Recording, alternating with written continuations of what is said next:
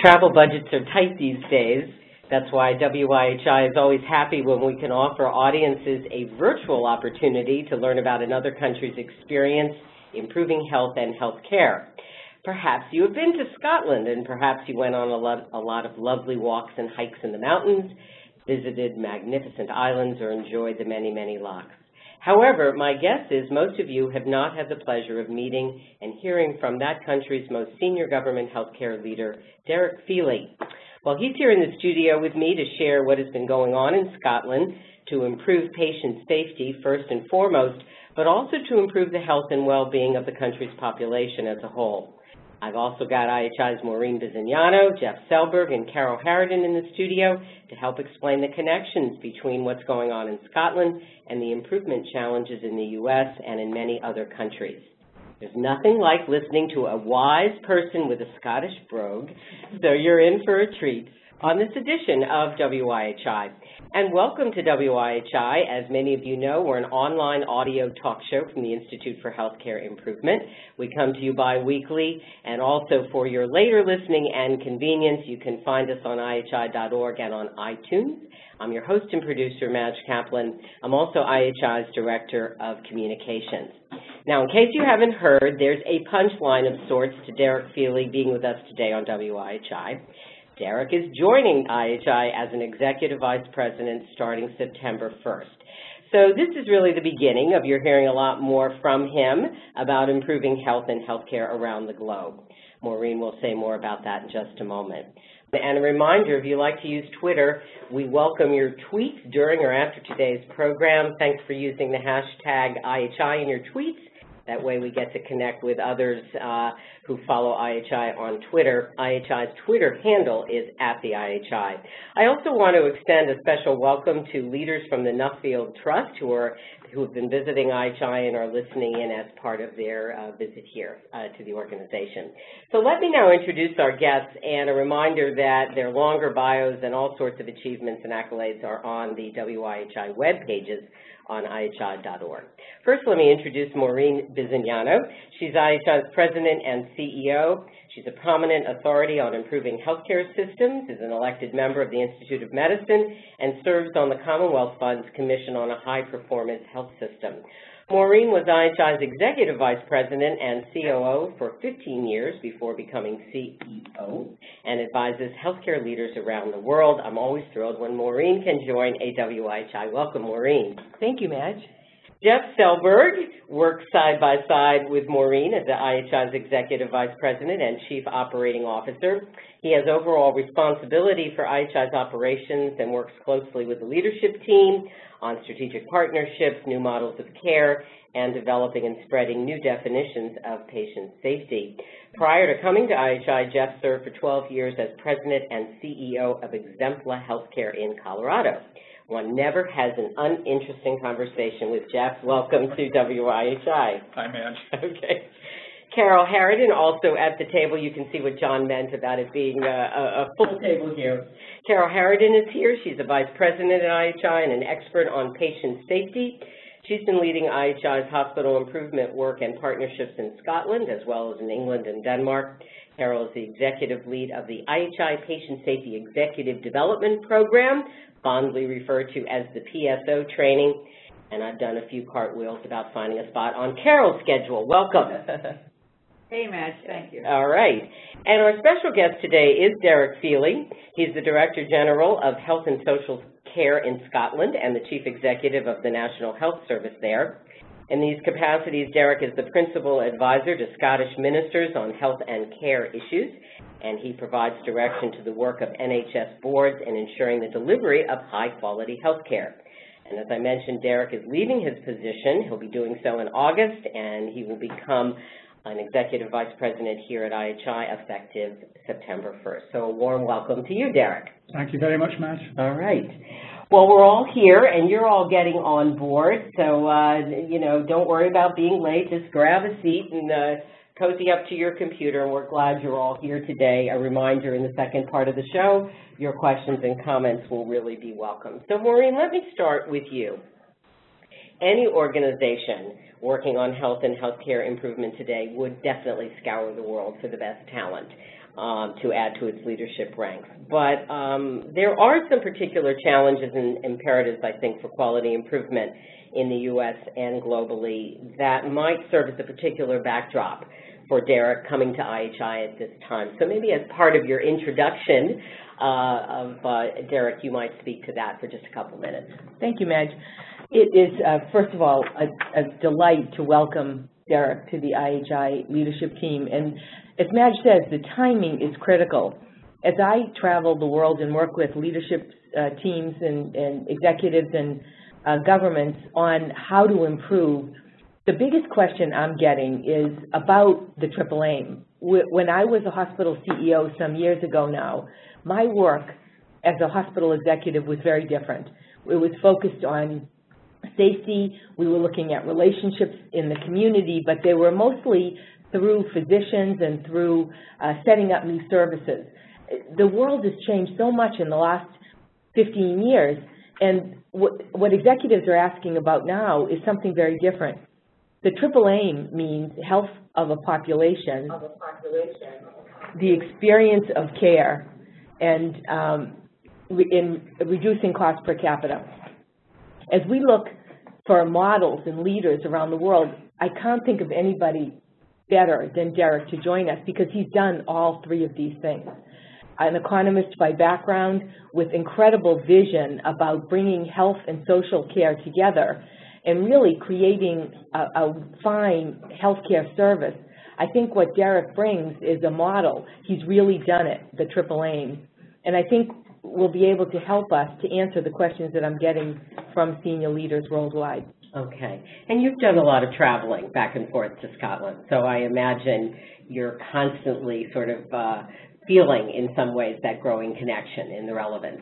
I, I am, and, and I have a few stories I'll tell you later in the broadcast about things I've seen when I've visited Scotland that look very unfamiliar from a healthcare lens, uh, and yet really do provoke me to think about new ways to improve health and healthcare. Okay, that's great. Thanks, Maureen. All right, Derek. So um, you've actually had, you're no stranger to these shores, uh, have also been back and forth and spent some time here. And um, I'm kind of curious about that connection and how it maybe even was part of fueling what finally uh, came about in Scotland to really galvanize an entire system to work uh, like a laser on uh, patient safety and also increasingly now on population health issues. welcome again. Well, thanks, Madge. You're right, there is a, there is a history. It, it goes back really to 2004, uh, where I led a small group from Scotland, leaders, uh, and we visited Kaiser Permanente. And that meant when I was fortunate, fortunate enough to secure a Harkness Fellowship in 2005, uh, I had a ready-made home for that in, in Kaiser. So went to spend a year in Kaiser Permanente. Also did some work with the Veterans Health Administration.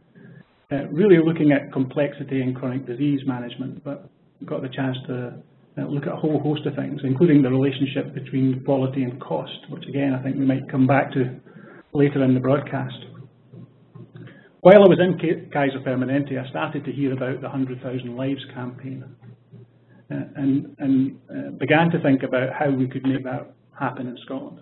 Uh, and uh, the more I thought about it, the more I realised that actually um, it would probably work better for us not as a campaign, but as a programme, as something that we would ask every hospital to do for every patient every time.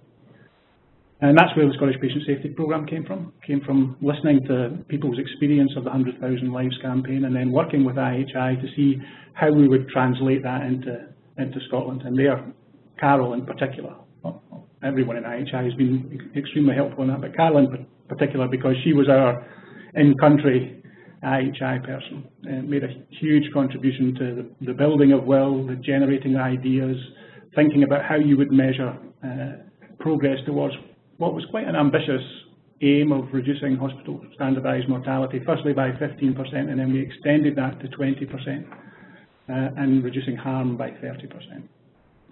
Um, and so far, reasonably successful uh, in, in, making that progress, 12% reduction in uh, HSMR thus far. And then gradually we've been, we've been extending, firstly we've been extending safety into the uh, primary care domain, into mental health, into maternity services. And then more recently we've been extending the methodology. So the, the collaborative methodology that we use to successfully improve patient safety, we've been taking into person-centred care, uh, and then even more recently into uh, early years, and thinking about how can we give children in Scotland the best opportunities, how can we make Scotland the best place to grow up.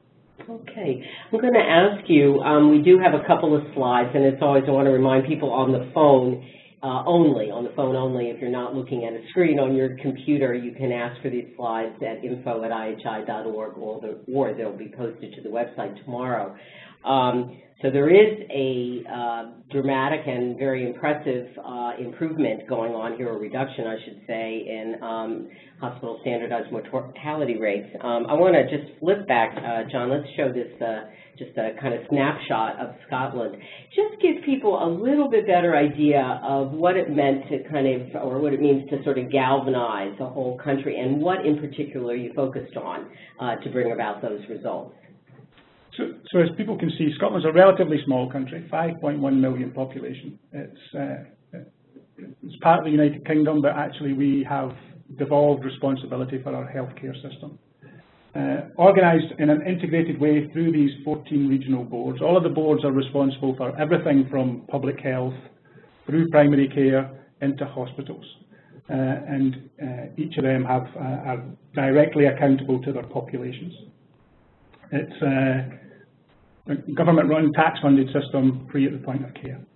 Um, the, the, the, key things we, have been trying to do in Scotland is, is uh, as Maureen said in her introduction, um, apply the triple aim. So think at the same time about how you improve the health of the population, how you improve the quality of care, including safety, uh, and uh, how you get maximum value from uh, the, the, money that taxpayers give us to fund our healthcare system. Uh, and so we've been trying to make progress on all three. Uh, the trick, I think, has been to, to, to um, prioritise successfully, uh, to focus in on a few key things that patients really need us to do as well as we can do it every time they come into contact with us. And that's one of the reasons why we chose safety as our first foray into uh, healthcare improvement of, of this kind. Uh, and we started, um, John perhaps wants to move to the next slide. We started by fixing a, a baseline of from 2006, seven, and then we've calculated our improvement against that baseline uh, in the period since. And as folk can see, that's resulted in a 12.4% reduction up to the September 2012. What do you think, what areas of uh, safety have improved, would you say, the most?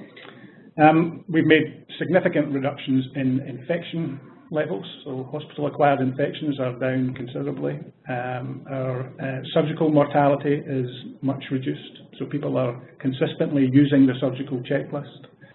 Um, we've made um, big improvements around um, medicines reconciliation, which actually has been one of the toughest changes to make, but we're again beginning to, Everywhere, to, to yeah. see some changes. Right.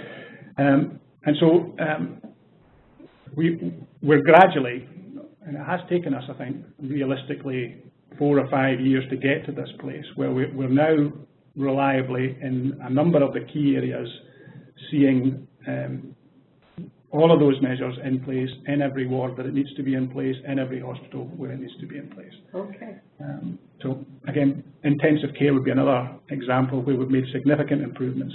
Some intensive care units have now gone years since they last had a central line infection or a ventilator-associated pneumonia. Okay, well that all sounds uh, familiar. And thanks, Derek. And uh, Derek also did allude to, and Maureen did as well, sort of focusing on the early years. And uh, there is a whole new campaign um, or initiative going on there, and we're going to come back to that in just a moment. Let me now turn to Carol. Uh, one of the reasons it's been so hard over the years to get on Carol's calendar is because she's often been elsewhere and, and lived in uh, Scotland for a while and has lived in England and um, it's amazing, and but she's still a Vermonter, I guess, through and through. So, Carol, first, just uh, maybe remind some people or tell some people who are maybe newer to this, what uh, was or has been your role with patient safety work in, in Scotland, and then maybe we can get into what kind of your observations about that. Sure. So uh, I was the executive lead for the Scottish Patient Safety Program on the IHI side. So one of the most important things, uh, decisions that we all made together from the beginning was um, that this should look like a partnership. And so for every role at IHI, there was an analogous role in Scotland. So I was the executive lead from IHI. Jason Leitch was the executive lead from Scotland. So our team had a mirror team. So we called ourselves Team Scotland. We didn't say the IHI team and the Scotland team. So that discussion and that way of treating one another and thinking about each other as partners rather than, I guess, at, you know, customer supplier maybe. It was a very powerful model to be all in, all in together into this. Mm -hmm. So I think that set the, the piece of the tone of uh, how we would think about this from the start. Okay. So talk a little bit about, um, I mean, there's no way in this show today, there's tremendous amount of, there's uh, literature, there are articles, there's things on our website about looking at kind of uh, more granularly at some of the work that's gone on in Scotland. Uh, we can certainly refer people to more.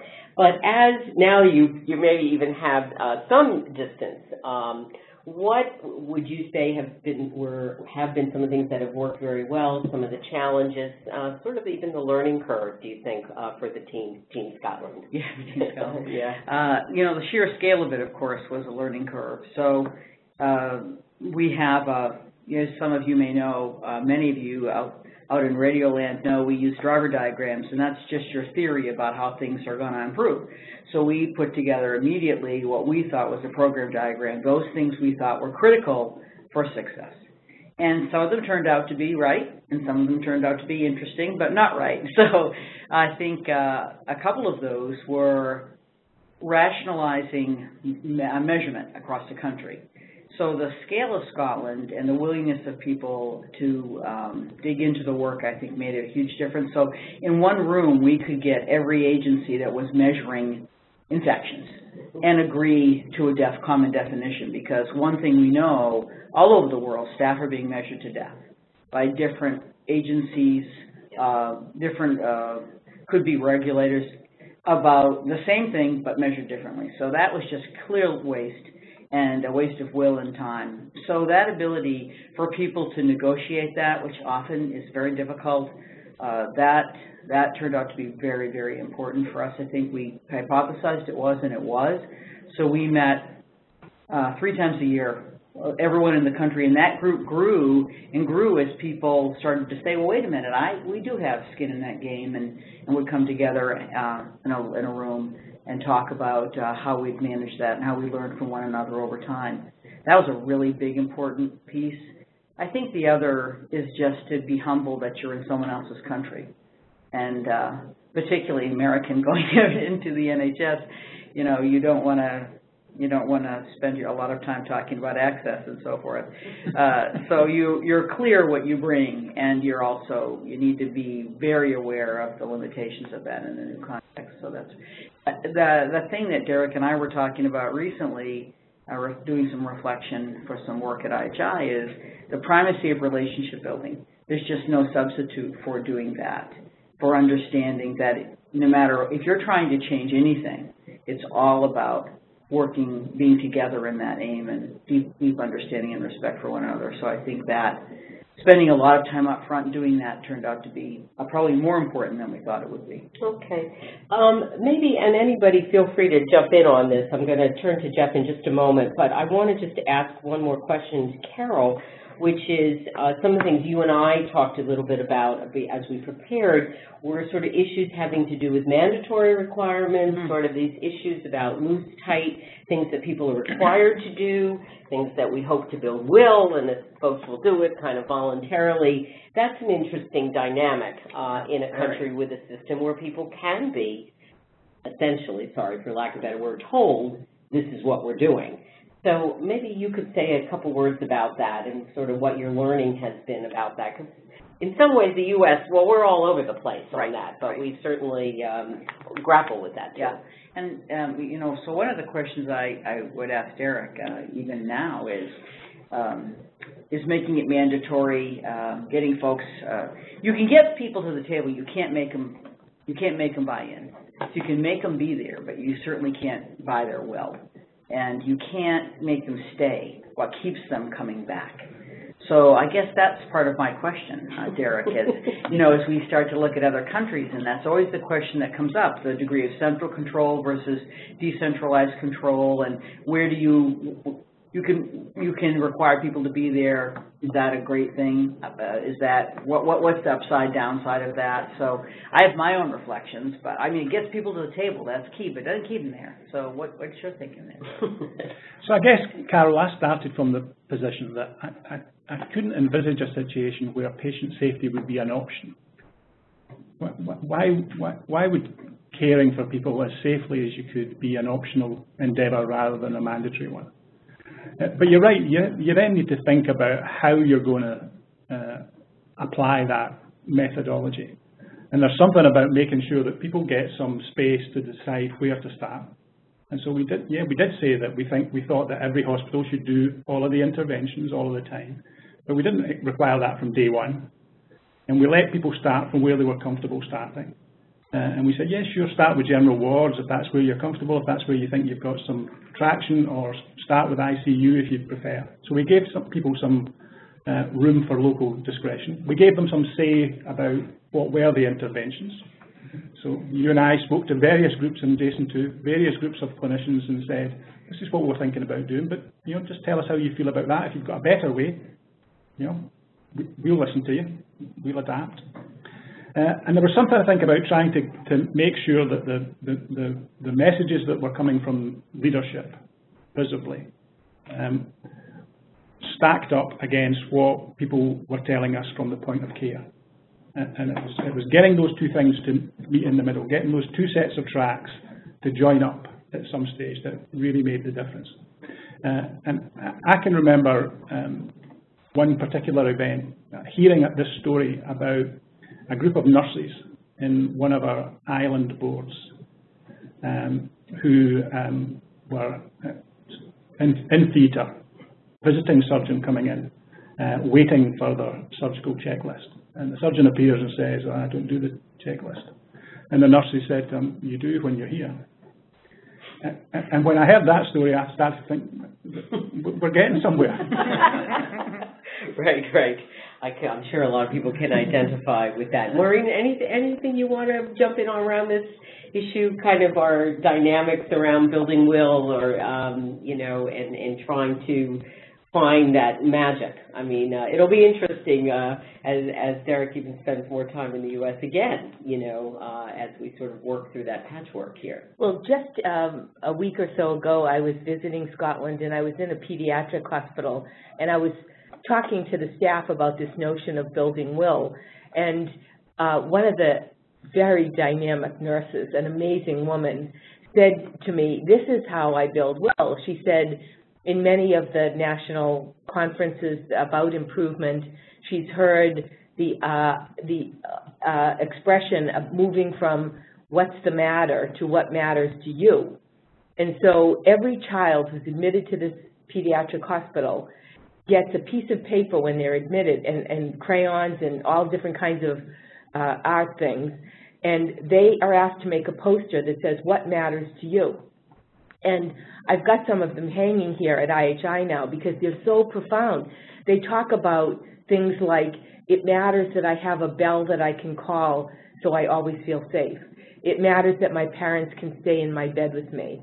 Um, that if you read them, they, they're so wonderful at saying, this is who I am, and every child writes their name and how old they are.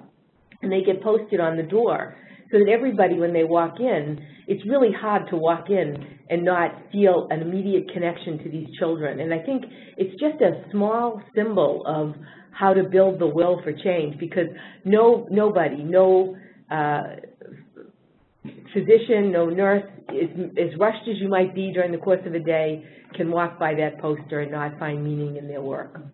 Thanks, Maureen. Jeff, um, let me uh, scoot on up here to our shared uh, Polycom mic here. Um, and uh, we're going to get to your questions and comments in just a moment. And I, uh, I uh, see some folks are starting already. But let me, um, Jeff, let me talk um, to you a little bit about um, when I put together this show and when I have put together other WIHIs in which we're trying to learn from other countries, uh, turning the world upside down with Nigel Crisp, learning from Africa, other places. Um, it's always sort of interesting to see if we can pull people together and really believe that there's something to learn uh, from each other's circumstances. In theory, people maybe do, but I'm, I'm asking Jeff to play the role of the skeptical uh, former hospital CEO who wonders, well, this is wonderful. You, uh, Scotland has a system, a single kind of system, and the and some of the levers in ways. So what is it really that I have to learn uh, that um, I'm already knee deep in an awful lot here in this country? Well, Madge, I, I don't know if I can answer this question because I don't do skeptical.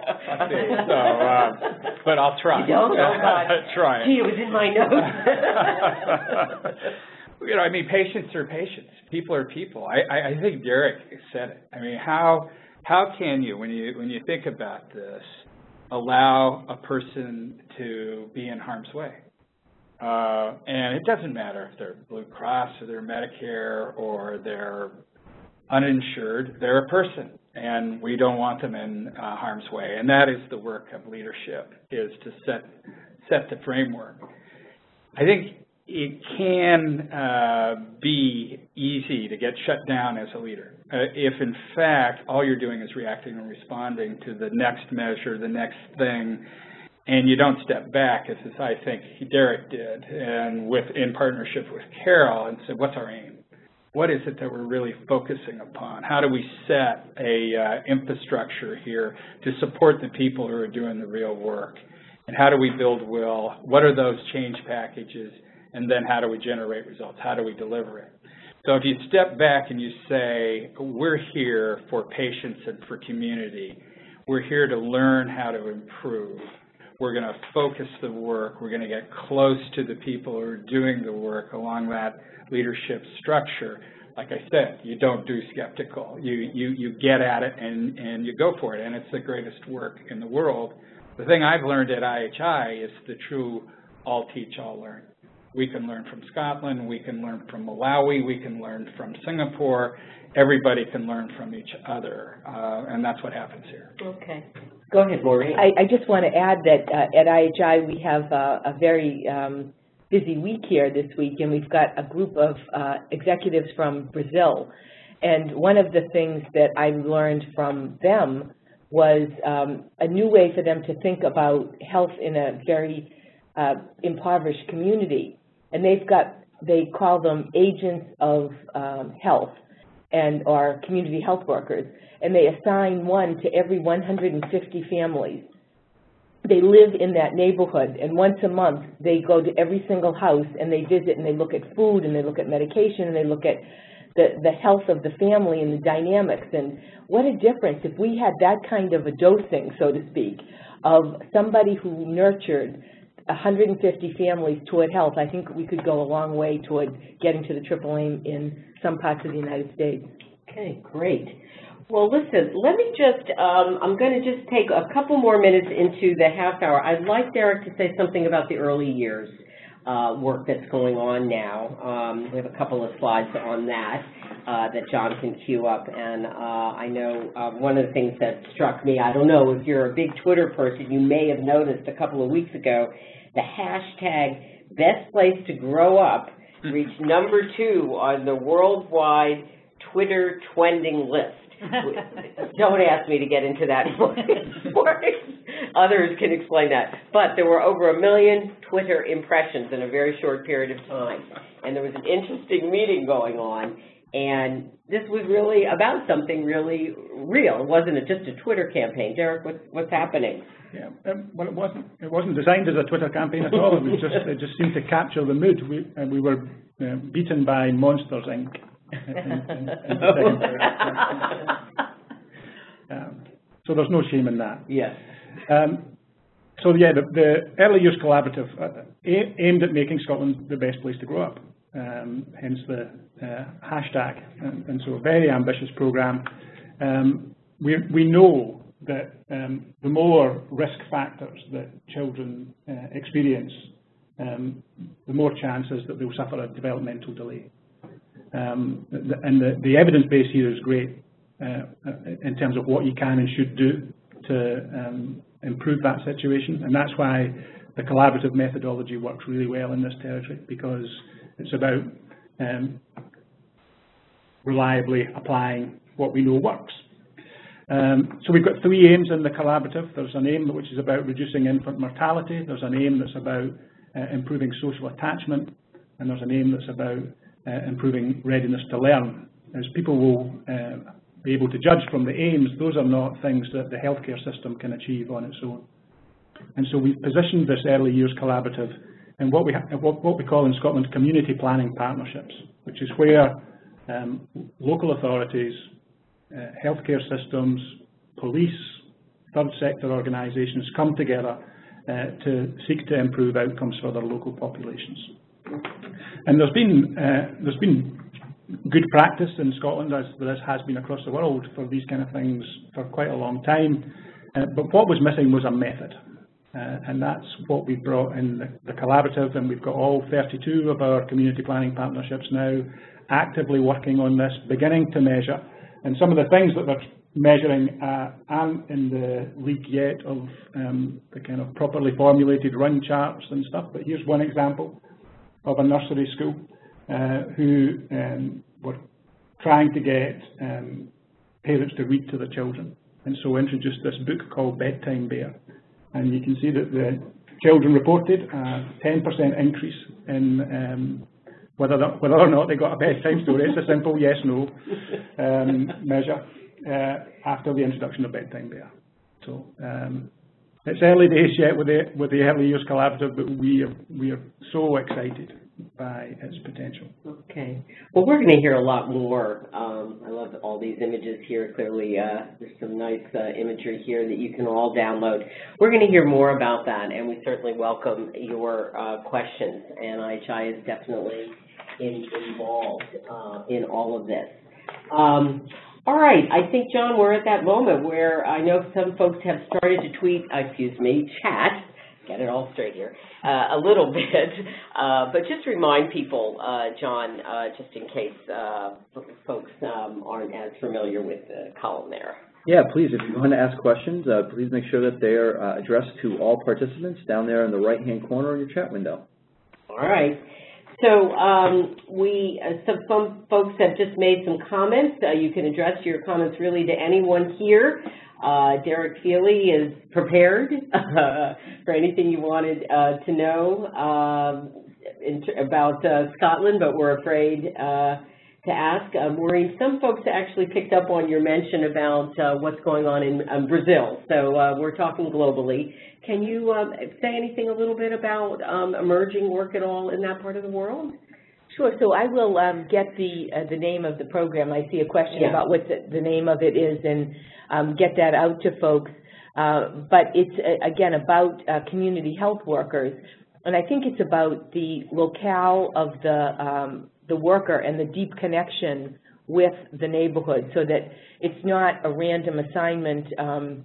It's very much building a healthcare system into the community. And what we're starting to see around the world in different countries is this notion of the healthcare system sort of being coming out of the walls of an office or a hospital and being located in a community. One, um, again, story from Scotland, when I was visiting there recently with some executives, I said, let's go to a place where, um, where we're seeing the health of children uh, dealt with and instead of going to any kind of a health facility, we went to a school.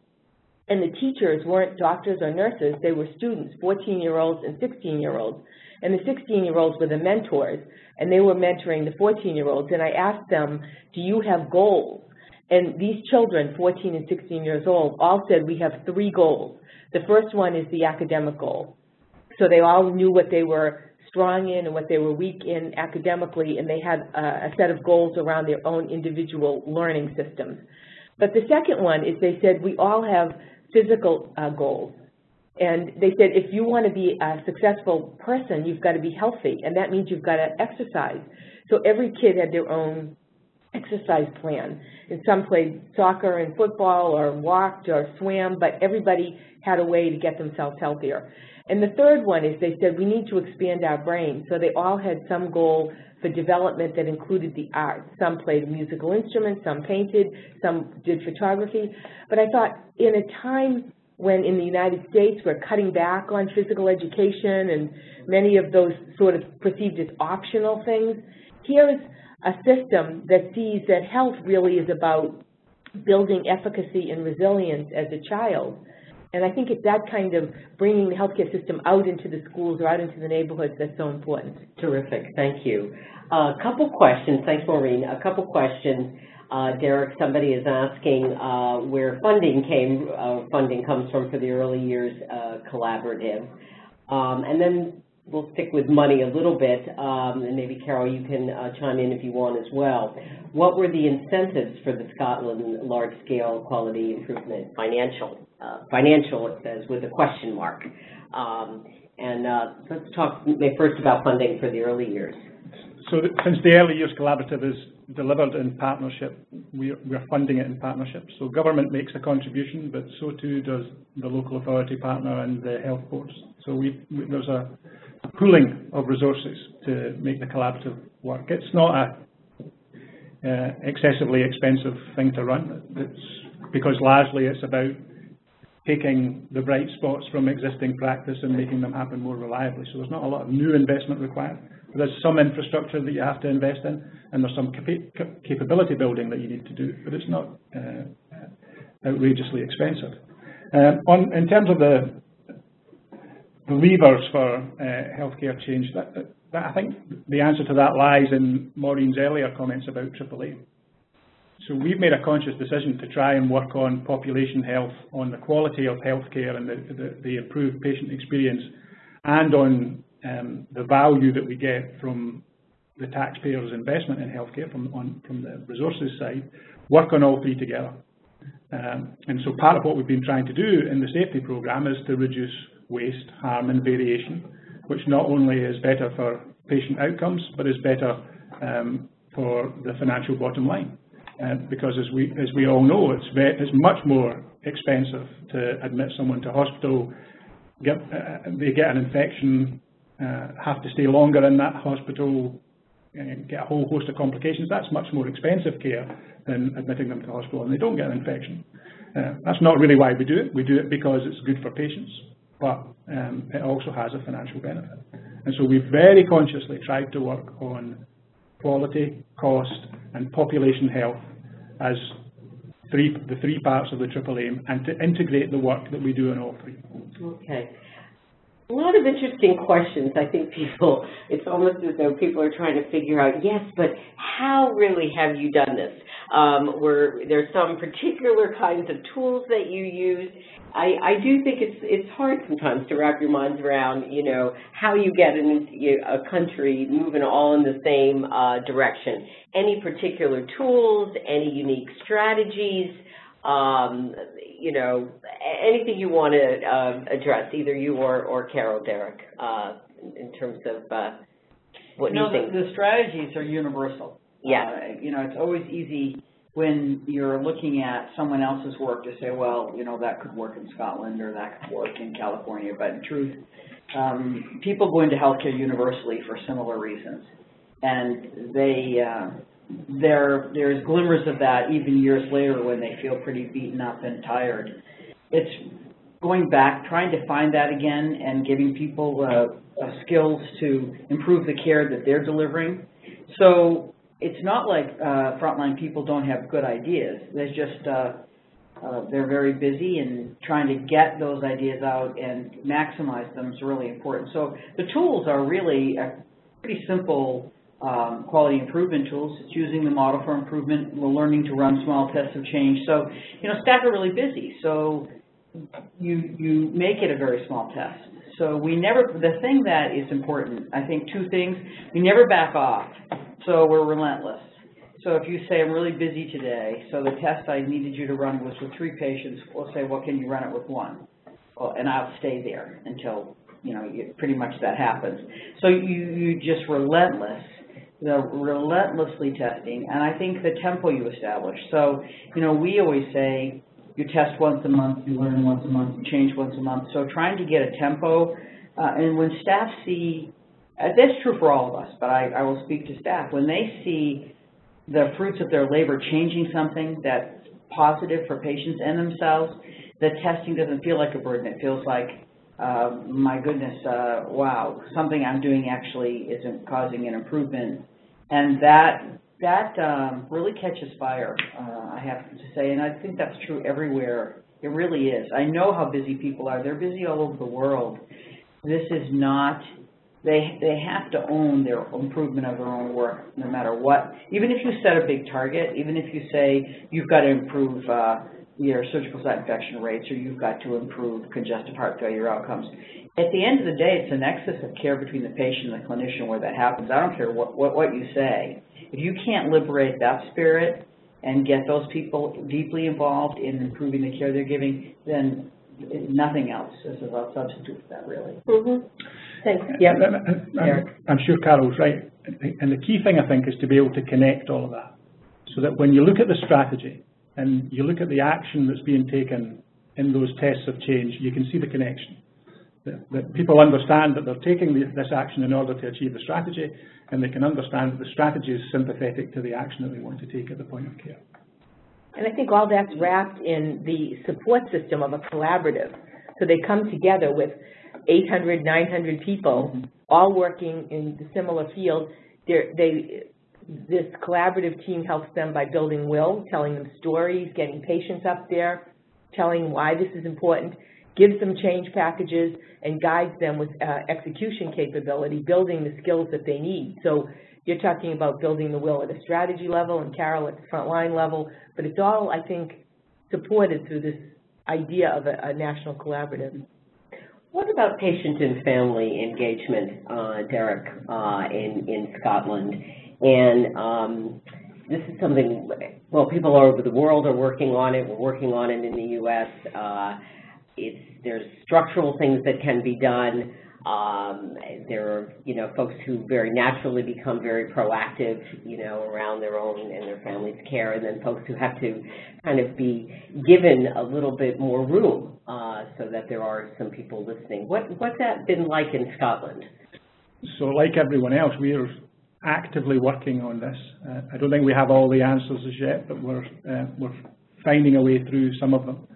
Um, so interestingly, the first thing we did um, was stop talking about patient-centred care and started to talk about person-centred care.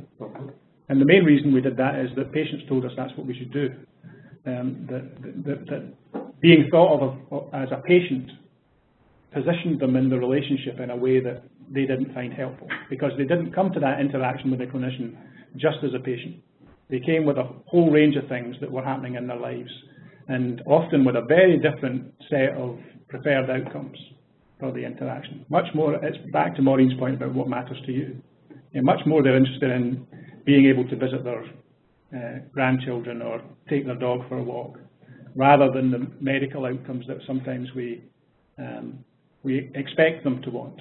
Uh, and so there is, I think, something about changing that dynamic in the relationship between the person and the, and the uh, clinician, and also recognizing that clinicians are people too, uh, and trying to make sure that there's a kind of um, a, a, synergy that you get out of um, treating people with dignity and respect, um, treating them with care and compassion, both at the level of your staff and at the level of the engagement with the, uh, the person receiving care. So as our WIHI audience is wont to do, and we appreciate all these questions and comments, people want to go to a website and download all the tools that you've used. And, uh, That's good because they're a WHI. Right, secret sauce. Uh, And they're so- at the uh, Scottish Patient Safety Program, Right. which is a public website as well. So uh, SPSP. uh, Okay, for well, we're going to include all this in our resource document that will, um, we might be able to chat in a few links to you folks right now, um, but we'll, as a reminder, by the next day, tomorrow morning, we have a nice page that has all the resources from today's show, including a lot of links on there. Um, and, um, you know, feel free also to keep the questions coming because Derek will be around uh, more, and uh, it might be even easier for me to trip him in the hallway and um, ask him a question, and I can get back to you on that. I, I want to um, just throw out a, a question to all of you. Well, a couple people, I don't know if we can really get into this. Somebody's trying to ask a little bit more on challenges with data.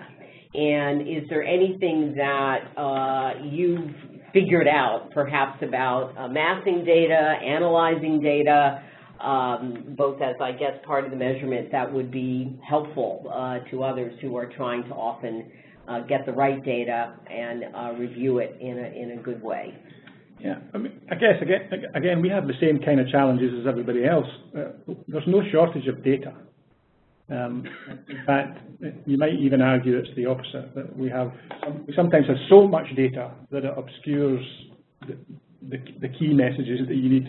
And so what we've focused on is trying, as Carol said, to, um, to simplify the data collection and to reduce the number of data sets that people have to collect. And so, you know, collect once, use many times. Uh, but also to, um, to have it more real time. And so to encourage people to collect their own data. And so if you go to a ward in a Scottish hospital that's participating in the patient safety programme, you will see the data that the staff have collected that day on a run chart on the wall. Mm. That, that's the data that really matters for improvement. Mhm.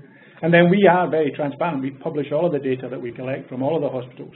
Um, it's, published openly. People can, if they're interested, can look at, you know, what's the performance of each of the hospitals against the, the um, hospital standardised mortality ratio and so on. So, um, uh, and there's a place for that, I think, but that's not the data that we really need for improvement. The data that we need for improvement is the data that the staff on that ward collected that day uh, that told them what was the impact of the changes I wanted to make. Okay, all right. Anything further on that? All right. No, Yeah. no, I, I, I, Yeah. I just, quickly, I have to say that there's no substitute for staff collecting their own data. Okay. That, uh, I, I know we think that's onerous, but there are all kinds of sampling techniques that do not make it onerous, and the only way they know if they're going in the right direction is real-time data. Data fed back to them a week later, a month later, is just not helpful. I mean, interesting, but not useful in, in changing what I'm doing. Okay, all right. Somebody's curious about what foresight did you have? I'm not quite sure. Did you think about this for a, for um, a long time? I mean, is this the vision that you had as you got uh, in, in, into healthcare? I mean, are you sort of seeing things unfold in a way that you might have imagined? So it's a great question. Um, I, I guess the most um, foresightful thing we did, the, the most, and in some ways it was the most difficult decision to take, was around the whole mandating or not. You know, should we run a campaign or should we try and do something in every hospital every person? And in many ways, the easy thing would have been to work with the willing. Um, because we would have had some hospitals who would have said, yeah, we'll, we'll come forward. In fact, we had already some. We had um, uh, Ninewells in Dundee, and we had hospitals in, uh, in Ayr and Dumfries who were uh, already working on safety. So we, we, that, we could have just gradually expanded that. Um, and I, I guess that's where my natural impatience came in. And I, I just wondered whether we could move more quickly to everyone Mm-hmm, you know, rather than follow the traditional route, try with one, try with five, try with all. Let's just go straight to all. But we did that because we knew it could work through those other places. We did. Yeah. We had, we, We knew it could. So how do you live with the fact that you know that you can create superior care at a few hospitals and leave it like that? And I don't know how you make that decision. And so, once you know that, that the model fits and can be used, it's hard to decide, we're gonna leave some people behind. That's a difficult decision. But I guess, pardon me for, for jumping in here, but I'm, I'm gonna bring Jeff in again. I mean, that is kind of the reality of, in a way, that we, we do wanna that's our message here in this country, which is to try and appeal to that folks. If you can do it here, you know, we said, why not everywhere? And we are faced, though, with some very big challenges about spread. Um, I don't know if they're, you know, similar at all in Scotland, but people finding out all kinds of issues that arise when trying to take it out of, you know, one innovative area. Um, I don't know, thoughts about that, Jeff? Well, data is important, yes. uh, for sure. It's, it's essential. Uh, getting out and seeing it is more important. And that's what I found when I was in, when I was in the field. Uh, for decades, I was a leader that says, "Get me the information. I'll evaluate it. I'll judge it. I'll pontificate and exhort." And not much happened. When I went out and saw the real work, when I shadowed, shadowed frontline uh, nurses and other clinicians to really see uh, what their passions were and how we as management made it difficult for them, then it became uh, a matter of will, ideas, and execution. Um, yeah. I I could do lots of things and never be uh, where the real work was and is, which is on whether you're in a hospital or you're in an examination room or you're in the home. It's uh, it's with the patient, and so when you hear about things like walking rounds and shadowing and uh, seeing uh, those are those are critical to this idea of moving it forward.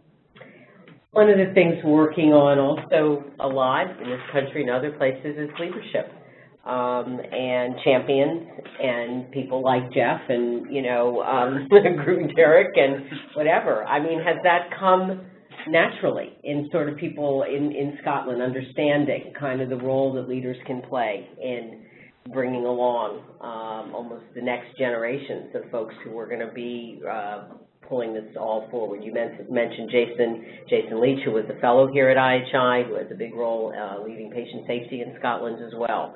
Um, is that kind of a new new mindset, Derek? Uh, I think safety does require uh, a somewhat different approach to leadership. Uh, uh, and I think one of the requirements on, on leaders is it requires you to be more generous with power. Generous with power. Yeah. Uh-huh. Because um, the real difference is going to be made by people at the point of care. And so I think there has to be very visible leadership and people need to be prepared to stand up and say, we are going to do this, this is going to work. Uh, people need to feel a sense of belief. Uh, um, um, struck by, I think it was John Stuart Mill said that um, uh, if you one person with belief is worth 99 with an interest. uh, and so I think it does need it does need belief, but it also needs a distributed leadership that um, you really have to work on. Uh, and so some of the conversations that Carol and I would used to have is, what are we going to do with our chief executive cadre? How are we going to engage them in this? What about the medical directors of all the hospitals? How do we get them to play into this, the nurse directors? And so you need a you need a plan to engage the leaders. But I, I regularly here in Scotland now, the, the senior leaders of the health boards say that the patient safety programme is the best thing we've ever done uh, and proud to be associated with it and very, very active in, in leading it. Uh, but I think I think it does require a different kind of approach. It does, and we, we hear all over the world all the time about clinician engagement. So we started this very small program called the Scottish Patient Safety Fellowship Program. It was it's a low budget uh, uh, affair, but it is um, it has a small uh, residency component where we might come together for two or three days, and then they go off and they do their project, and they come back together for just a couple days. I, I just cannot tell you what that investment has done. Hmm. So you take, it's a place for enthusiasts. Uh, we, I think we had, at the start we started with maybe 10 slots, maybe 12 slots.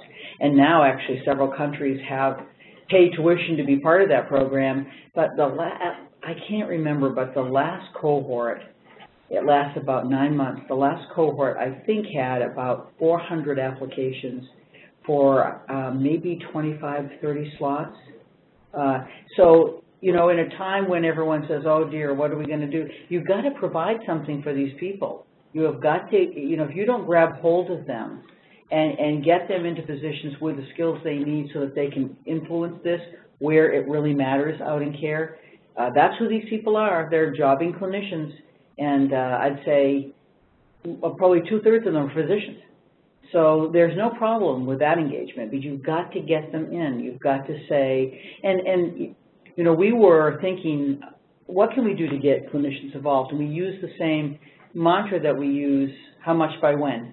So we said, okay, let's have a little, let's have a test. We want, we want uh, 20 docs in 20 days. So everybody had to go find, if 20 people, docs had to go find another doc to bring in. And so we measured it, and that's how we got it. But you had to have a strategy. There was no point continuing to say, oh, woe is me, we don't have clinicians involved. Just had to go out there and, and get them. And there's no paucity of them, not at all. Interesting. Thank you very much, Carol. Well, we're coming to the end. I want to ask John, just he's going to um, make a, a, very quick mention of something coming up coming up at IHI. Somebody has a, a big, broad question for uh, Derek, which may be the one uh, we'll wrap up on, but we'll, we'll quickly wrap things up. Um, uh, John? Yeah, uh, thanks, Madge. Uh, we've heard from Derek and Carol today about the success Scotland has had embracing the triple aim at the community and national level. If you'd like to learn more about how to move your organization and community closer to the triple aim, we invite you to become one of IHI's triple aim improvement communities. The IHI Improvement Community will begin September 2013. For more information, visit ihi.org slash triple aim or email us at tripleaim at ihi.org. Thanks a lot, John. So, all right, Derek, we'll, we'll kind of, uh, I don't know if this is the best for last, but um, somebody wants to know how would you opine on universal health care and, and uh, kind of uh, the private one, as uh, somebody is saying uh, here. U.S., uh, of course, in the midst of trying to get more universal coverage, for sure. Some parting thoughts on that. Yeah, I, I don't think anyone would argue that um, we shouldn't be, we shouldn't all be striving towards universal coverage. That seems to me to be a, a good thing to aim at.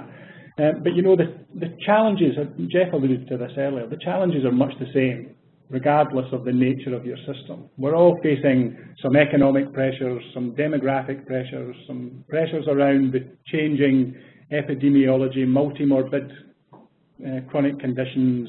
People's expectations are changing. It doesn't matter whether you're in a public system or a private system, you've got the same set of challenges to face. And actually, I think what healthcare reform in the States is starting to do, and this is going to take a long time, I think this is evolution, not revolution, is um, mean that some of the responses to those kind of challenges will start to converge.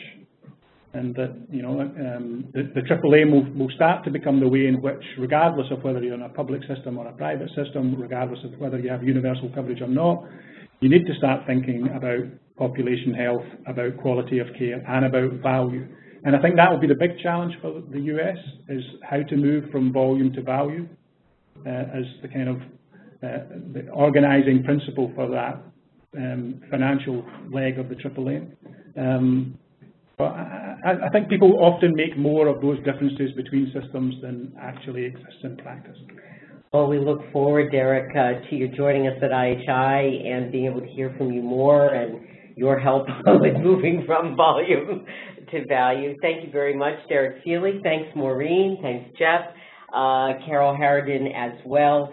Um, and thank you for being an engaged audience uh, today. If you know somebody who didn't get a chance to uh, join the program live, please, please remind them uh, that they can find all the resources on ihi.org uh, tomorrow, links, uh, the audio, etc. Uh, just very quickly, next up on WIHI on June 27th, two weeks, oh, whoops, one week from now, we're going to be talking about the Partnership for Patients, another big talk about a national safety, um, patient safety initiative here in the U.S. And we've got some interesting uh, work we're going to hear about from Ascension and uh, Joint Commission Resources um, and some really good stuff that's been going on. So that info is on our website right now. A reminder, as John said, thanks for filling out the survey when you down when you log off. You can download the chat and the slides, or you can find all of it uh, Uh, tomorrow on ihi.org. And if you have any questions whatsoever, you can email info at ihi.org. We have a great crew who help make WIHI possible. They include Mike Sweeney, Jameson Case, Jesse McCall, Alan Olison, Vicki Minden, John Gothier, Jane Rossner, Val Weber, and Matt Morse, and our Northeastern Co-op, Nicole Wells. And it's my privilege, as it always is, to host a program that's about spirited learning and improving patient care. Most of all, and it's even uh, more gratifying to think about this happening all around the world. For the Institute for Healthcare Improvement, thank you, audience, thank you, our guests. I'm Madge Kaplan. Good day, everyone.